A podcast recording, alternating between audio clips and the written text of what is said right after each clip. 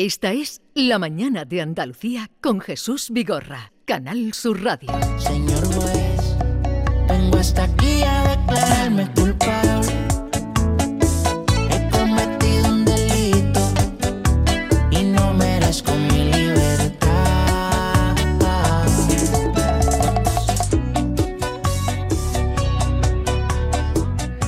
Señor juez Emilio Calatayud, juez magistrado, buenos días.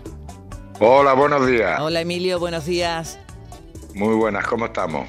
Bien, bien. Lo primero es eh, preguntémonos por la familia. ¿Qué tal el nieto, el pequeño Leo? Ah, muy bien. eh, me fui allí, pero me pegué una paliza que no vea. Sí. Pero está muy bien. Lo que pasa es que nació un poquillo prematuro Sí. y estaba con sus controles médicos y todo eso, pero gracias a Dios eh, va, va creciendo, va cogiendo peso y ya va es un pajarillo, pero va cogiendo ya forma y demás. Eh, es que el jueves pasado nos despedíamos, que usted se iba ese mismo día a Madrid, me dijo que iba y volvía en el día, que no quería quedarse en la casa de nadie. Ah, claro que no, para no molestar. Y yo te cuento el viaje. Yo te cuento el viaje. ¿Cuánto tardó? Que eso es lo importante. Bueno, Leo, pues ¿cuánto tardó? Cogí el ave, el presunto ave. Sí. ¿eh? El presunto ave lo cogí a las una y cuarto. Y yo tenía que llegar a las cinco menos cinco. Pues llegué a las cinco y media. Y claro, como cada día te meten por un lado en la estación de Atocha y yo soy muy cateto ya, pues ya sé, yo conocí la, la estación de Atocha cuando estaba en la universidad, pues cada vez... Y me tuve que pegar media hora andando para encontrar un taxi. Porque me metía por una puerta y estaban todos los taxis reservados. Me fui a otra, bueno, un follón. Total, que llegué a casa de mi hija, pues a las seis, Sí. y a las seis y a las siete menos cuarto, de seis a siete menos cuarto, estuve con mi, con mi nuero, con mi hija y con el niño. Me hice mis fotos de rigor, un besico, en fin, todas esas cosas. Sí. Le regalé unos zapatos para, como se llama Leo, pues una botella así de fútbol para cuando sea Leo Messi, a ver si Ah, tiene vale. la misma base imponible que yo. Claro, es que eso... Y a las 7 menos 10 estaba cogiendo el ave. Vamos, el taxi. Me voy a la estación. Y llego en punto a la... Vamos, llego de sobra, 10 minutillos de sobra. Salgo a las siete y media, 7.35. Pues venga, vamos, que nos vamos. Pero coño, llegamos a Antequera y nos bajan en el AVE. Y nos ponen un autobús desde Antequera hasta Granada. Total, que yo que tenía que haber llegado a las once y media, llegué a la una y cuarto. ¿Tú Oh, te pero crees pero que ¿qué me es está contando? Pero ¿y eso por, Por qué? lo que oye, y yo no estoy haciendo propaganda del AVE, pero válgame Dios, con que sí, pues no tenemos en este país tanto ingeniero, coño, Pero- porque están arreglando la, la- doble vía o, la, o las eh, intercambiadores o la, yo qué sé. Pero Pero usted... en autobús me vine desde Antequera a Granada y llegué a mi casa a la una y cuarto. Pero usted Madre sabía mía. ya que la, la vuelta tenía que hacer esa, Ese tramo, ese transbordo y ese tramo en autobús. Yo no sabía nada. ¿Qué voy a saber? Madre mía. Pero el, billete, el billete de ida le salió gratis. ¿Qué coño gratis? Me salió mi- mis 120 euros que me costó, me costó en el día. Vamos a ver. Ida y vuelta. Si usted tenía que haber llegado a las cinco y media, a la... Pero es que después me di cuenta, porque yo me fío de las personas y de las instituciones. Yo no miré el billete. Sí. A mí el, el, el, este, el despachador de billetes no me explicó nada. Pero después ponía una notilla a mano, digo, escrita, que no lo había visto yo. ¿Y qué ponía? Total, que un palizón, pero bueno, ha merecido la pena, he cumplido Sí. con mi hija, con mi nuero y con mi nieto. Pero a ver, una cosa. Si usted tenía que llegar a la una y cuarto... No, tenía que llegar a las a, cinco... la- a las once y media. No, allí, cuando fue. Cuando llegó a Madrid. Cuando llegó a Madrid. ¿A qué hora tenía que llegar? A las cinco menos cinco. A- y llegó a las 5 y 30. Si lleva 30 Sí. minutos de retraso, le devuelven el dinero. Sí, ya está, mira. Que sí. Yo, que sí, que Sí. Bueno, pues ya iré a hacerla. Ya, No, pero tiene que reclamarlo. Eso se lo dan en la, en la misma estación, ¿eh? ya, bueno, pues ya, ya veré a ver lo que hago. Ya el Falcon, Sí. el Falcon y se planta allí. En la estación. Me lo había pedido Pedro, me lo había pedido Pedro ese día. me lo había pedido Pedro y ¿qué, qué va a hacer? Si te llama Pedro, pues le dices, pues te dejo el Falcon. ¿Qué voy a hacer? Eh, vamos ahora a comentar algunas de las noticias que sigue, se está incrementando y de qué manera las agresiones sexuales en menores. Lo de. Tarragona se descubrió Sí. después, el mismo jueves que usted estuvo aquí, se descubrió ese día por la tarde, que Sí. ya sabe, la- la- los cinco menores, eh, a dos compañeros en un recreo en un instituto en Tarragona. Eh, una agresión sexual. Eh, no Sí. es la única. eh, lo No. de la grabación que usted decía se ha descubierto después que la niña de 11 años también que habían agredido Sí. sexualmente, que Sí. el vídeo se había puesto en circulación Sí. y que al menos lo habían visto 10.000 personas. Sí, sí. Claro. Algo en lo que Pero si usted eso lo viene insistiendo. comentando. Si, si eso lo venimos comentando desde hace tiempo. Si es que eso va a más. Por eso te dije de promover y yo me presto a la imagen y tú me ayudas gratis a venderle a los niñatos los móviles de llamacuelga y punto. Que dejen el internet y la historia. Pero si es que eso- hay, como dice un periodista conocido, hay más tontos que botellines en este país. Y así estamos.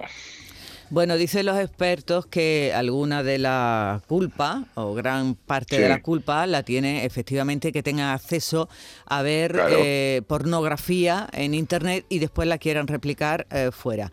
Pero yo me pregunto, Claro. Emilio, los chavales que son menores de 14 años son inimputables.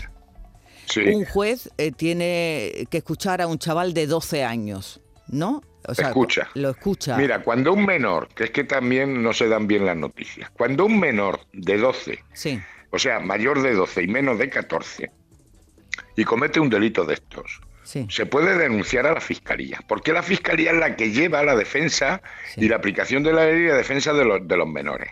Entonces la fiscalía puede tomar declaraciones y puede remitir esas diligencias preliminares que llamamos a los servicios sociales para ver si esos menores están bien o no están bien o ya tal. Yo tuve incluso en mi juzgado, tuvimos un programa un tiempo que funcionó muy bien, de que de 12 a menos de 14 se le incoaba un procedimiento, unas diligencias preliminares y con consentimiento de los menores y de los padres se les sometía a los chavales a un tratamiento, en fin, ¿sabes? A una no medida coercitiva, pero sí voluntaria por los padres y por los niños. Pero es que aparte de eso, aparte de eso, que se puede dar a los servicios sociales, incluso decretar la situación de desamparo la, la comunidad autónoma, los padres responden civilmente, es decir, que todas las víctimas estas, lo que pueden acudir a los juzgados de primera instancia y reclamar por la vía civil los daños y perjuicios originados por las presuntas violaciones. Ni más ni menos. O sea que los padres respondemos siempre. Ahora, ¿cuál es el fallo? Por lo que vengo diciendo de toda mi vida y está grabada en mis charlas hace 15 o 20 años. La falta de autoridad de los padres. La falta de autoridad de los colegios. Y al final la tribu. Y así vamos, cada vez más y, y- y- y- y- y menos control. Y los niños son menores. Y hay que tratarlos como menores. Y estamos elevando la categoría de adultos a chavalines. Ujú. Entonces no, yo no soy, no sé, no soy yo quien para decir si hay que bajar la edad penal o no, pero que actuaciones se pueden tomar. Ya, pero está- son De los menores, pe- servicios sociales contra los padres y demás. son menores, pero hacen cosas de que no son de menores. Sí, pero también puede cambiar de sexo. o pueden abortar. ¿Qué es qué? A ver, y sin embargo, para venir a mi juzgado tienen que venir acompañados de los padres. ¿Cómo lo ves? Y los padres que son tontos les regalan móviles de última generación a las criaturas de 8 años en las primeras comuniones. A- eh, ayer, por cierto, había un artículo muy recomendable en ABC eh, sobre Sí. la pornografía como un asunto público, ¿no? Que eh, lo firmaba Claro, pues eh, Jorge Gutiérrez Sí, Berlinche. Bueno, eh, sí, era un artículo de, de- de fondo y estaba muy eh, puesto en razón y en el tema de tomarlo como un asunto público de, Hombre, claro. de Estado. Claro, Jesús, pero si eso yo lo vengo diciendo, a mí no me hacen falta estudios de la universidad de no sé qué, de no sé cuánto, si es que lo estoy viendo yo en mi juzgado hace ya 10 años, y cada vez va más, y cada vez va más. Si es que un menor no tiene que tener un móvil, y menos esos móviles que son más potentes que, que- que los ordenadores que teníamos nosotros hace dos años. Y estoy harto de ver a padres que se están tomando una cerveza y el niño de dos años, para que no les dé el coñazo, le sueltan la tablet o le sueltan el móvil para que jueguen. Pero si lo vengo diciendo desde hace... Mira, lo he dicho hoy, que también me han llamado por la radio, digo por la- el teléfono. Lo bien que se pasaba antes con el Playboy, pero para comprarte un Playboy tenías que pasar el filtro del kiosquero, que no te lo vendía. Pero, ¿Sabes? eh, Pero es que ahora eso lo tienen de gratis con 8 años, 10 años, que se meten en un internet y ven todo lo que les da la gana. Si es que no hay que ser especialista ni nada. ¿Sabes? La- Es que es de sentido común, que son niños y tienen que vivir como niños. Y los padres son sus padres, no son los amigos. Y los maestros son los maestros. Y aquí falta el principio de autoridad. Y es muy bueno decirle a los niños no. pero se frustran. Ya, lo que pasa es que la batalla esa suya de un, un móvil Un de llama y cuelga, cuelga, llama cuelga, esa, yo- esa está perdida. Sí. O sea, que yo Sí, estoy sí. con usted y hacemos la promoción que tengamos que hacer, pero eso está perdido. La cosa... que está perdido. Pues la- la culpa la tienen los padres, porque paguen los padres. Que paguen los padres. Verás tú cuando llegue el juez y le dice, pues mira, va usted a le condena a usted por daños morales o daños físicos o lo que sea, por incumplir sus obligaciones del artículo 154 del Código Civil, pues a 15 o 20 mil euros. ¿Cómo se quedan los padres? Ya, pero Pues yo teniendo... he puesto esa sentencia, ¿eh? Por la vía penal. Sí. Pero responsabilidad civil a los padres, pues 15.000 euros he, co- he condenado yo por cada, por, por cada violación. ¿Que han cometido dos o tres violaciones? Pues 45.000 euros. Y duermo exactamente igual de tranquilo.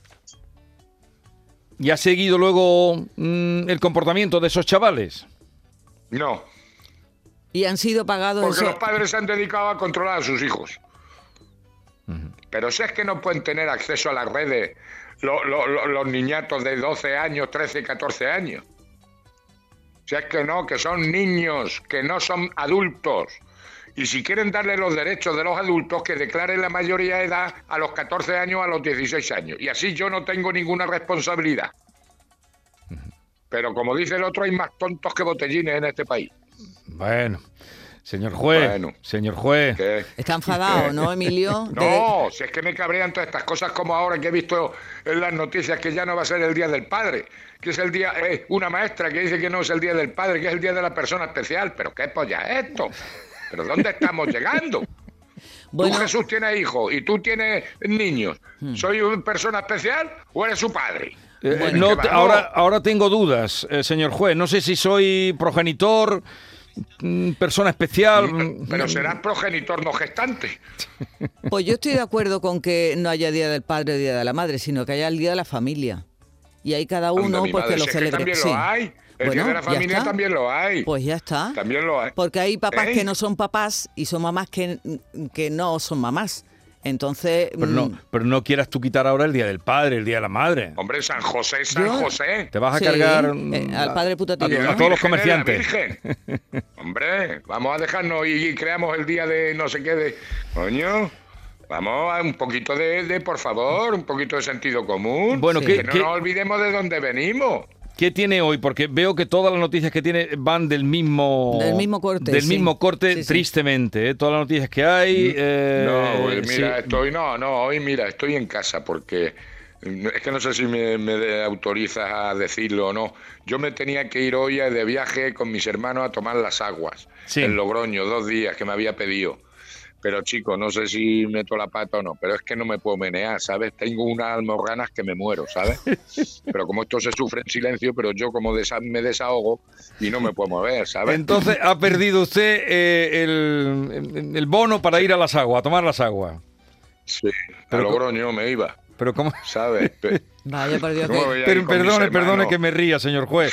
Perdone, pero que- si yo- es que yo- le pasan yo- cosas. Yo, yo lloro. le pasan lloro. cosas a usted eh, tremendas. Pues, coño, pero la- la- esa es la dura vida. Mira, yo cuando me quedé viudo, hace ya eh, va a ser 12 años, mis hermanos dijeron, pues vamos a juntarnos para animarte un poquillo. Entonces Sí. nos juntábamos todos los años, en noviembre, para y nos pegábamos tres días, los hermanos, los varones, nada más, pues a- para animarme, en fin, nos echábamos unos días allí en, un balneario que hay allí en Arnedillo. Y siempre lo hemos hecho. Pero con la pandemia y un hermano mío que falleció, pues este año me dijeron, vamos a hacerlo ahora. Y pero me ha dado el ataque de almorranes. Además, como está con los controles del cáncer de la próstata y toda la historia, ha estado descontrolado un poquillo con el azúcar, la tensión. Y ahora me ha dado un ataque de almorranas que me fui ya a Madrid con la- pues después del ave, del ave, con las almorranas, que fui estreñido y fue con un dolor que, va- que vamos. Pues digo, no, yo cambio y me quedo en casita tranquilo a reposar un poco. Vaya, vaya.